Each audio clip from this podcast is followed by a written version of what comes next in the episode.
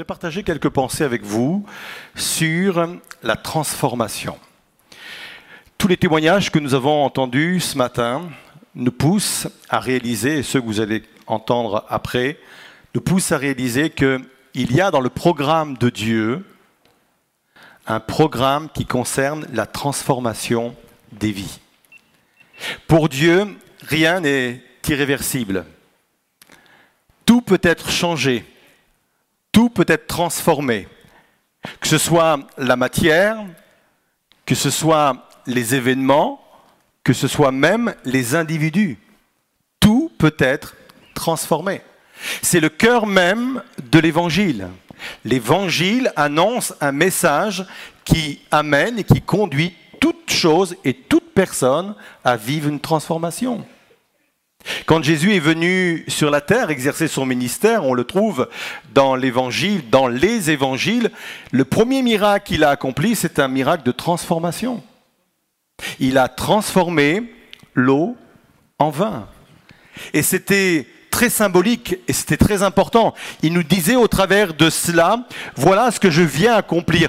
Je viens changer la nature des choses. Je viens changer la nature des éléments. On le voit également dans les évangiles, non seulement changer la matière, comme ça a été le cas avec l'eau et le vin, mais également changer radicalement la vie, transformer radicalement la vie de plusieurs personnes. Je pourrais vous citer des, exemples nombreux. Je pense notamment à cet aveugle de naissance qui a été guéri par Jésus. Et puis les religieux de l'époque sont venus le voir en lui disant, mais, mais tu sais que celui qui t'a guéri là, c'est quelqu'un qui est pas terrible. Il, traîne avec des gens de mauvaise vie. C'est même un pécheur. On dit de lui que c'est un pécheur. Et, et l'homme va dire, moi je ne sais pas ce que vous dites, mais je sais une chose, moi. C'est que avant j'étais aveugle et maintenant je vois. Je sais une chose, c'est que j'ai vécu une transformation. Avant, j'étais dépendant de, des autres pour me conduire à un endroit et à un autre. J'étais, j'étais mendiant, mais je sais aujourd'hui que ma vie a changé radicalement. Et je pourrais même continuer comme cela et poursuivre comme cela en vous parlant même de l'histoire de l'Église en général. Quand je parle de l'histoire de l'Église en général, je parle de l'Église universelle. Elle est composée d'hommes et de femmes qui ont vécu des transformations. Et sur le plan local, c'est-à-dire sur le plan de notre Église, en tant que pasteur, nous ne voulons pas simplement des personnes qui viennent adhérer à une morale ou adhérer à une grille de valeurs, même s'il y a des valeurs extrêmement importantes. Nous voulons au milieu de nous des hommes et des femmes qui vivent le miracle de la transformation. C'est ce à quoi nous sommes appelés à vivre le miracle de la transformation. Je voudrais qu'on voit assez rapidement quatre choses euh, sur le miracle de la transformation. Vous allez voir, ça, ça va aller très vite. On m'a donné trois quarts d'heure. Non, on m'a donné un quart d'heure. Respirez. Dites à votre voisin, respire. Je connais ce pasteur, il prêche pas longtemps. Ça va, on y va? Go. La première chose à apprendre sur le miracle de la transformation, c'est que ce miracle ne fait pas de nous des gens parfaits. L'église dans laquelle vous êtes n'est pas parfaite. Et si vous voulez la rejoindre en étant vous-même parfait, fuyez. On va vous contaminer. La transformation, le miracle de la transformation ne fait pas de nous des gens parfait. Transformation ou la transformation est un voyage. D'ailleurs, le, mot transformation préfisse trans qui veut dire passer à travers, passer au-delà, passer par-delà. D'où le mot transport, on porte pour transporter, pour aller ailleurs. Et la transformation, c'est un mouvement vers autre chose, vers une nouvelle forme. Et ça prend du temps. Donc ne vous attendez pas à ceux qui ont pris le baptême là euh, euh, dans, les eaux et peut-être qu'il y a des, jeunes filles là de 13 ans et j'aurais pu même prendre des garçons. Ne vous attendez pas qu'elles ne boudent plus. Elles vont continuer à bouder. C'est pas parce que c'est des filles, parce que les gars aussi savent bouder. Mais tout ça pour dire que vous allez voir, ils vont faire encore des bêtises. Et n'attendez pas à ce que vous ayez chez vous des gens hyper parfaits, parce que la transformation est un voyage. Et, j'aime ce texte d'Ésaïe 40, verset 31, euh, qui dit ceci, Mais ceux qui se confient en l'Éternel renouvellent leur force, ils prennent le vol comme les aigles, ils courent, ils ne se lassent point, ils marchent et ne se fatiguent point. Et les trois verbes, trois verbes sont intéressants parce que ces trois verbes nous parlent de l'évolution, de la transformation. Parfois, on va voler et on va faire des bons énormes, on va vivre des, des changements radicaux, c'est clair. Parfois, on va marcher, ou plutôt on va courir avant. Et courir, même si on se déplace pour aller vers une transformation, c'est quand même plus épuisant que de voler. Quoique j'ai jamais volé, à part en avion, mais jamais volé. Mais là, il faut courir. Et parfois, il faut marcher, step by step, pas après pas. Donc, vous allez voir que ceux et celles qui sont engagés, et vous le vivez, vous qui avez pris un jour la décision de vous donner au Seigneur, que vous avez fait des, fois des, bons énormes dans votre transformation. Parfois, c'était un peu plus lent et un peu plus fatigant, parce que la transformation passe également par la souffrance, parfois, et parfois, c'est pas après pas. Mais peu importe, l'essentiel, c'est qu'on avance.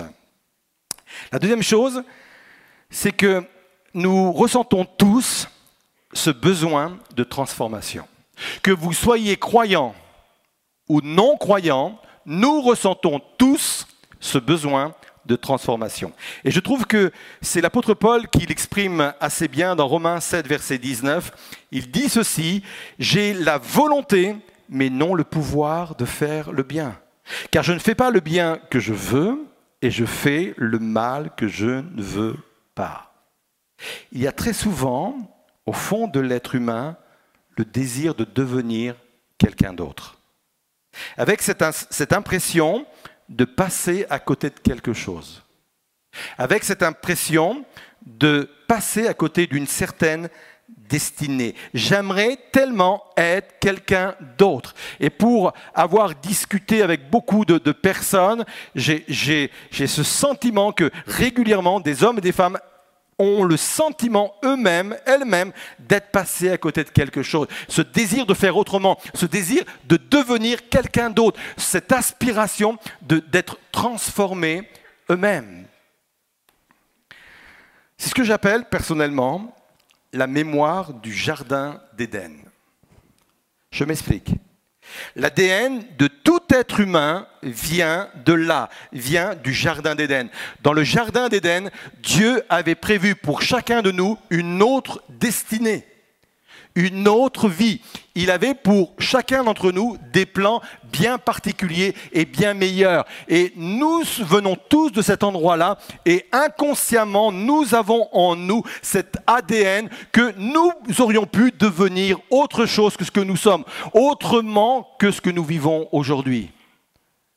Sauf que nos premiers parents, Adam et Ève, ont fait le choix de pouvoir se débarrasser de la volonté de Dieu et de vivre par ses propres moyens, par leurs propres moyens. C'est ce qu'on appelle péché. Et le mot péché veut dire littéralement rater le but. C'est ça le péché. Des fois, on a des, des, noms en tête, des choses, des pratiques en tête, certes, mais le mot péché, initialement, c'est rater le but. Dieu avait prévu des choses pour toi, pour moi, mais j'ai raté le but. Et c'est pour ça que je dis que dans chaque cœur, dans chaque être humain, il y a cette volonté de changer. Je voudrais pouvoir faire autre chose. Je voudrais pouvoir faire le bien. Mais quand je veux faire le bien, je fais autre chose. Le mal est attaché à moi. Je suis confronté à une force qui agit à l'inverse de mes aspirations intérieures. Ce désir intérieur peut générer beaucoup de souffrance. Cette opposition entre mes aspirations et ce que je suis aujourd'hui peut créer beaucoup de douleur. C'est pour ça que dans le même livre, l'apôtre Paul va dire, Malheureux que je suis, verset 24, qui me délivrera de ce corps voué à la mort? J'aimerais vous dire que si aujourd'hui, vous êtes animé de ce sentiment de vouloir être quelqu'un d'autre, ce sentiment de de devoir changer des choses en vous, et même que ça puisse générer des, désirs et même des souffrances, j'aimerais vous dire que c'est la preuve que vous êtes prêt pour vivre vous-même une transformation. Il n'y a pas de transformation sans désir de changer. Il n'y a pas de transformation sans cette souffrance de vouloir vivre autre chose que ce que nous voulons vivre. Ça, c'est la deuxième chose. Donc, nous ressentons tous le besoin de transformation. Troisièmement, pour changer, nous avons besoin d'un miracle. Et j'en veux pour preuve les, les, faiblesses de nos résolutions. C'est bientôt Noël, je ne vous apprends rien bientôt la fin d'année, et on va arriver très rapidement au mois de janvier. Et janvier, c'est le mois des résolutions. Sur le plan des statistiques, c'est le mois où les salles de gym sont pleines. Les inscriptions débordent de partout.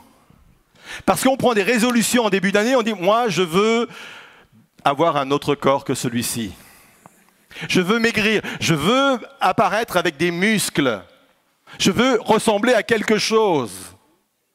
Et je m'inscris. Et je, parle de choses vraies, des, statistiques qui sont, qui sont documentées, qui sont vraies. On a tous des bonnes résolutions. Certaines tiennent, ou certaines personnes tiennent longtemps, jusqu'au 15 janvier.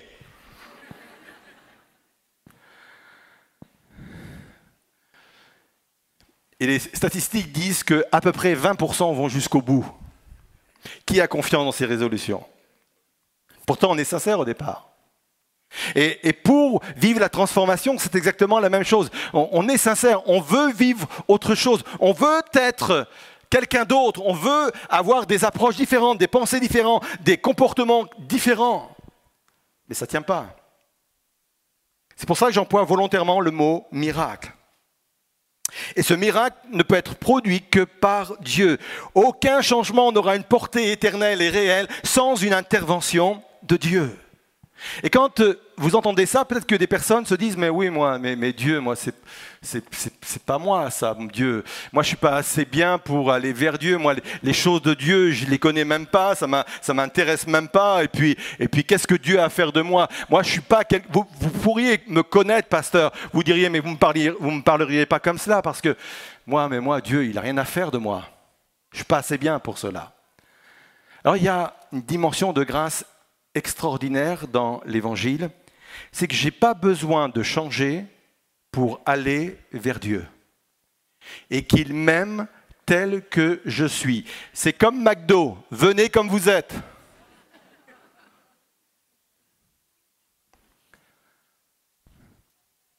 J'aime cette citation de, John Powell qui dit ceci, nous pensons que nous devons changer, grandir et être bons pour être aimés, aimés de Dieu entre parenthèses, mais nous sommes plutôt aimés et nous recevons sa grâce pour que nous puissions changer, grandir et être bons.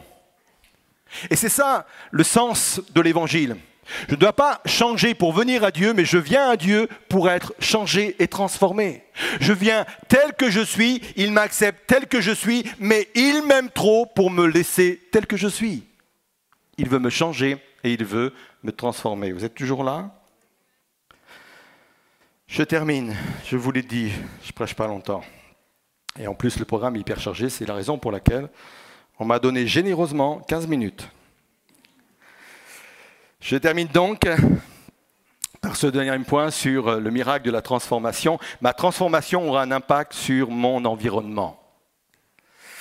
Ah, très souvent, on, voudrait transformer euh, nos maisons, nos couples, nos familles, notre lieu de travail, et on se dit, euh, ben, ça ira mieux quand mon environnement va changer. Et on pense que notre bonheur dépend du fait de changer nos environnements, quels qu'ils soient. Mais j'aimerais vous dire qu'il faut commencer d'abord par changer, c'est en changeant que nos environnements vont changer. Une autre citation, Wargel, qui, a dit ceci, Chacun aimerait améliorer le monde, et chacun le pourrait s'il commençait par lui-même. Alors je, je en disant ceci, que tous ceux et toutes celles qui ont vécu cette transformation, et vous allez encore entendre des témoignages, ce ne sont pas des personnes exceptionnelles, ce sont des personnes uniquement qui ont cru que Jésus était capable de venir transformer leur vie. C'est une question de foi, c'est une question de confiance, et cette foi et cette confiance, elle est à portée de tous, de vous tous, pour que vous puissiez vivre la réalité de l'évangile.